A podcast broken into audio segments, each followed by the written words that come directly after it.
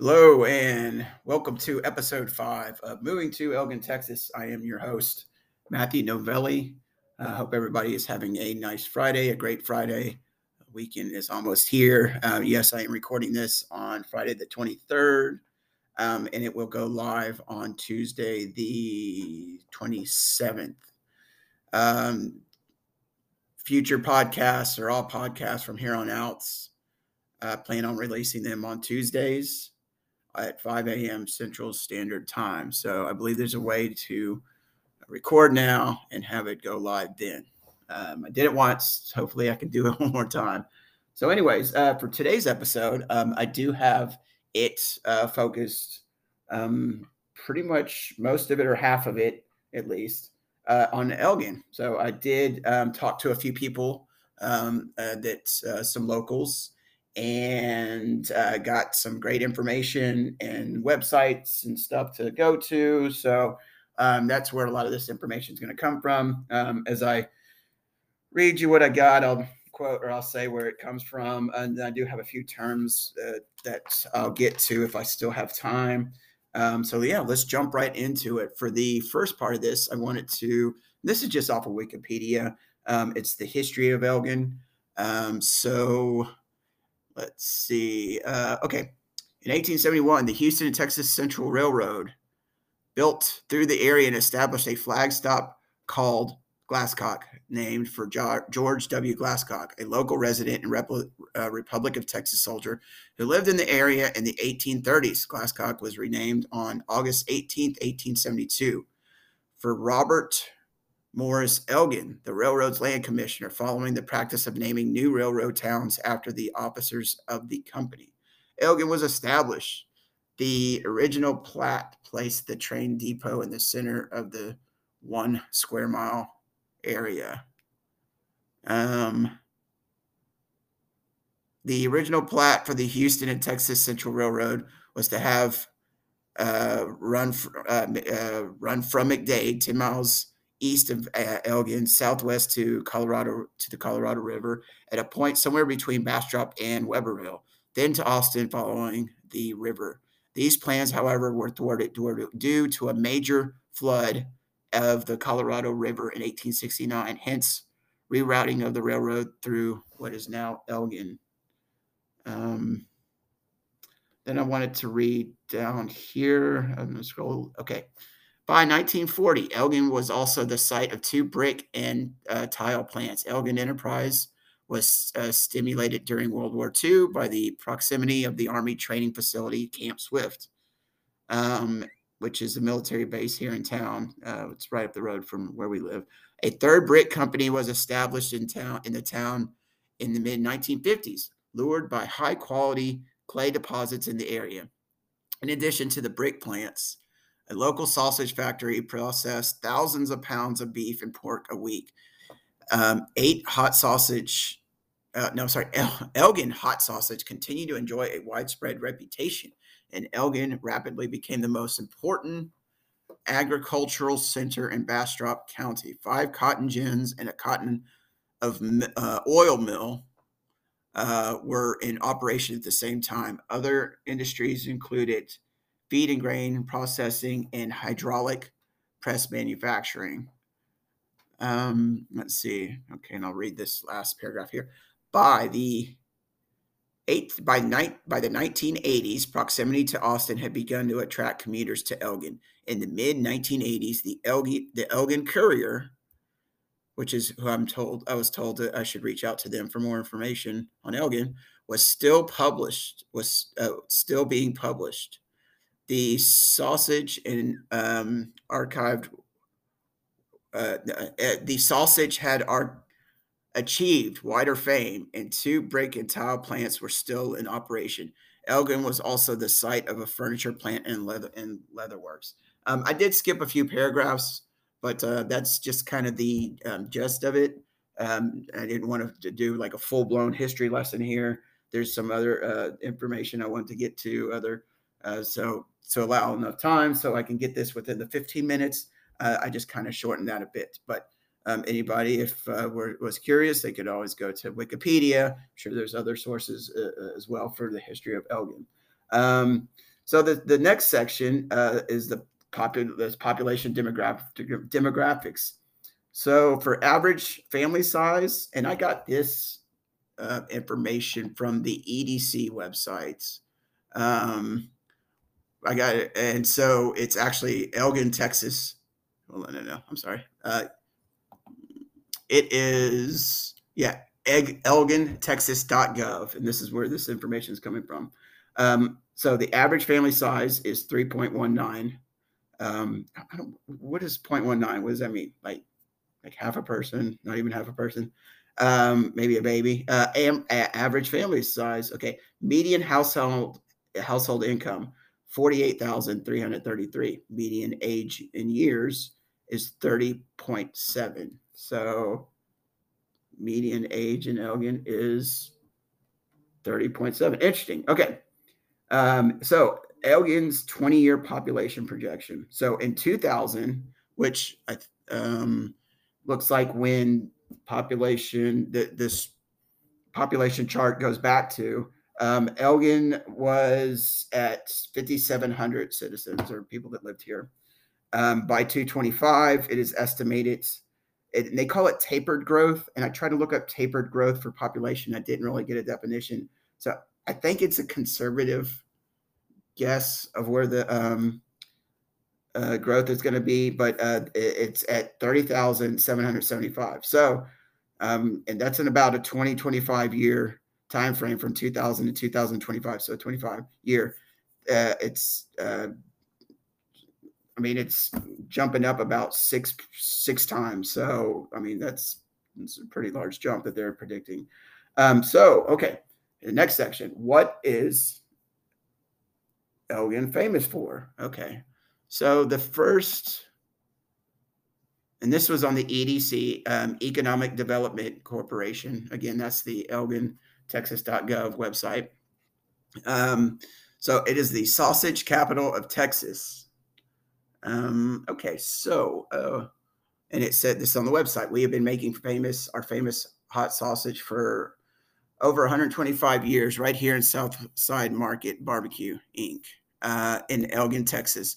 Part of what makes Elgin hot guts, as the old timers call it, different from other sausages in the area. In uh, in the area is the seasoning and quality of the fresh ingredients, and it comes in only one flavor, hot don't let that scare you, though. We lightened up on the pepper back in 1970s so that everyone would enjoy, be able to enjoy. For those who still like the original, we took the extra pepper and put it into authentic Elgin hot sauce, which I've had. It's, they're pretty good. Um, okay, so it all started. So I guess this is all the the the sausage capital of Texas, where it all came from. It all started in the 1800s when Henry Mayer or Meyer hitched a ride from Germany to the U.S., bringing his recipe for smoked sausage all the way to Texas. Then, around 1915, Henry taught his son, Rudolph Carl George, that's how I'm going to say it, G E O R G. If I'm mispronouncing it, I'm sorry. Uh, Mayer, and that's his last name, the secrets of his mouth watering sausage. Uh, soon, RG, RG um, was the hit of his friends, making uh, uh, big batches of it for them every chance he got. With some prodding uh, from his fans, RG was persuaded to start marketing the tasty sausage and founded Meyer Sausage Company in 1949 with the birth of Meyer's Elgin sausage. Uh, came the draw of a new civilization the Q-topia, Texas. Why Q-topia? Well, as RG always said, Q-topia is the perfect state of barbecue. All right, so interesting. Um, okay, so new projects coming to Elgin. And again, this is the um, EDC website, which is elgintexas.gov. And the projects I've got here is Seton Clinic. And I'm sorry I don't have the actual like exactly where. And uh, if I'm able to find that out, um, I will um, talk about that in future uh, podcasts. But I just have each lo- um, new business and a little bit about it. So the Seton is a 5,000 square foot clinic. Uh, it's a 2.2 million invest dollar investment after hours, hours medical services, eight new jobs, 15 acres of medical services. Um, okay. The next one is the Circle Breweries, 12,000 square feet brewery, 2.2 million investment, uh, full-time and part-time jobs. It doesn't say how many, but looks like it's it's pretty big according to this map. So um, be interesting. Okay. Brixton is a 650 acre mixed use master plan community with 1,900 single family lots, 580 multifamily units, an elementary school, 22 acres of commercial retail, and opportunities for recreational uh, facilities um, such as parks, ponds, and trails. And okay, and then the last one, um, Southside um, barbecue expansion. So I guess they're expanding it on the restaurant there off its 290 new drive through added a deceleration lane on westbound 290. Um, yeah, five hundred thousand dollars new sales revenue, estimated nine new jobs. Okay, so that's the information I have on those. And um, okay, let's see. Okay, so for the terms, let's get to the terms. I have two terms here. Well, yep, we're one term, so it's pretty in depth.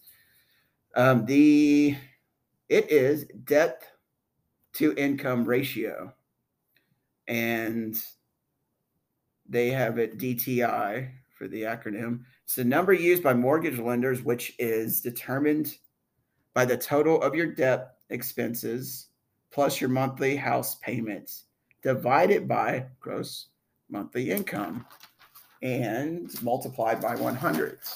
Not sure why it's multiplied by 100, but um, but anyways, uh, helps lenders to determine affordability based off their available loan uh, programs. Allows lenders to estimate how much you can afford to pay monthly for a mortgage. Um, lenders typically look for borrowers who pay 28% or less of their total income on housing. So, a lender is going to, before you or when you apply for a loan uh, to purchase something, uh, they're going to ask for information like how much uh, is uh, you make on your, at a job from your job, um, how much is your are your expenses, and so once it adds all the expenses and what the house payment would be, that's going to be the number, and then it uh, divides the I guess the income by that. They just want to make sure that you're able to pay back the loan by how much um, you make at your job, your income. Um, they are I think, I mean, I would hope most lenders do this so they're not, um, uh, you know, allowing you to take out this loan that you're not able to pay because you know they want to make sure you're able to pay because they're there to make money as well. And if you're not able to pay them back, they're, I mean, it, I don't think that looks good. Maybe you know, then the bank can get back the house, and then maybe something else can happen. But they're not in the business to like lose money, a lender. So um, they want to make sure that you're not getting in over your head when you take out this loan to purchase this house. And so um, they will ask for a bunch of information um, when you get a loan and to make sure, again, that you, you don't get in over your head. Um, okay, so equity, let's talk about that. Let's, okay, I think we have a few minutes.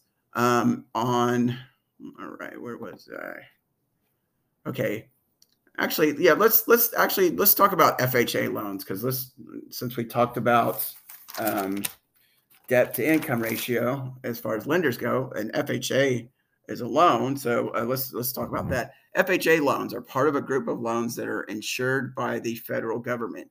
This means that instead of actually lending money fha lenders uh, insures banks and private lenders that they will cover the losses they might incur in the event that the borrowers do not pay the loan in full timely uh, or, or, timely.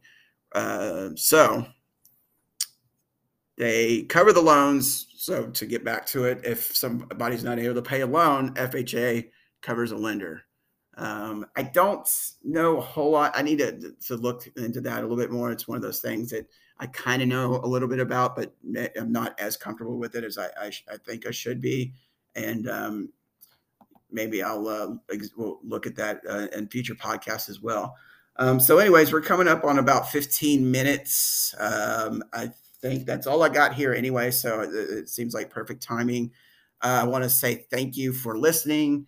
Um, please tell, um, you know, uh, help me spread the word. So if you hear this and you kind of uh, maybe, if you like what you hear, or even if you don't like what you hear, you know, I'd love to hear feedback. That's what I'm trying to uh, get is some feedback here. Whether you like it, whether you don't like it, did you hear something new? Is it, you know, stuff that you've heard before?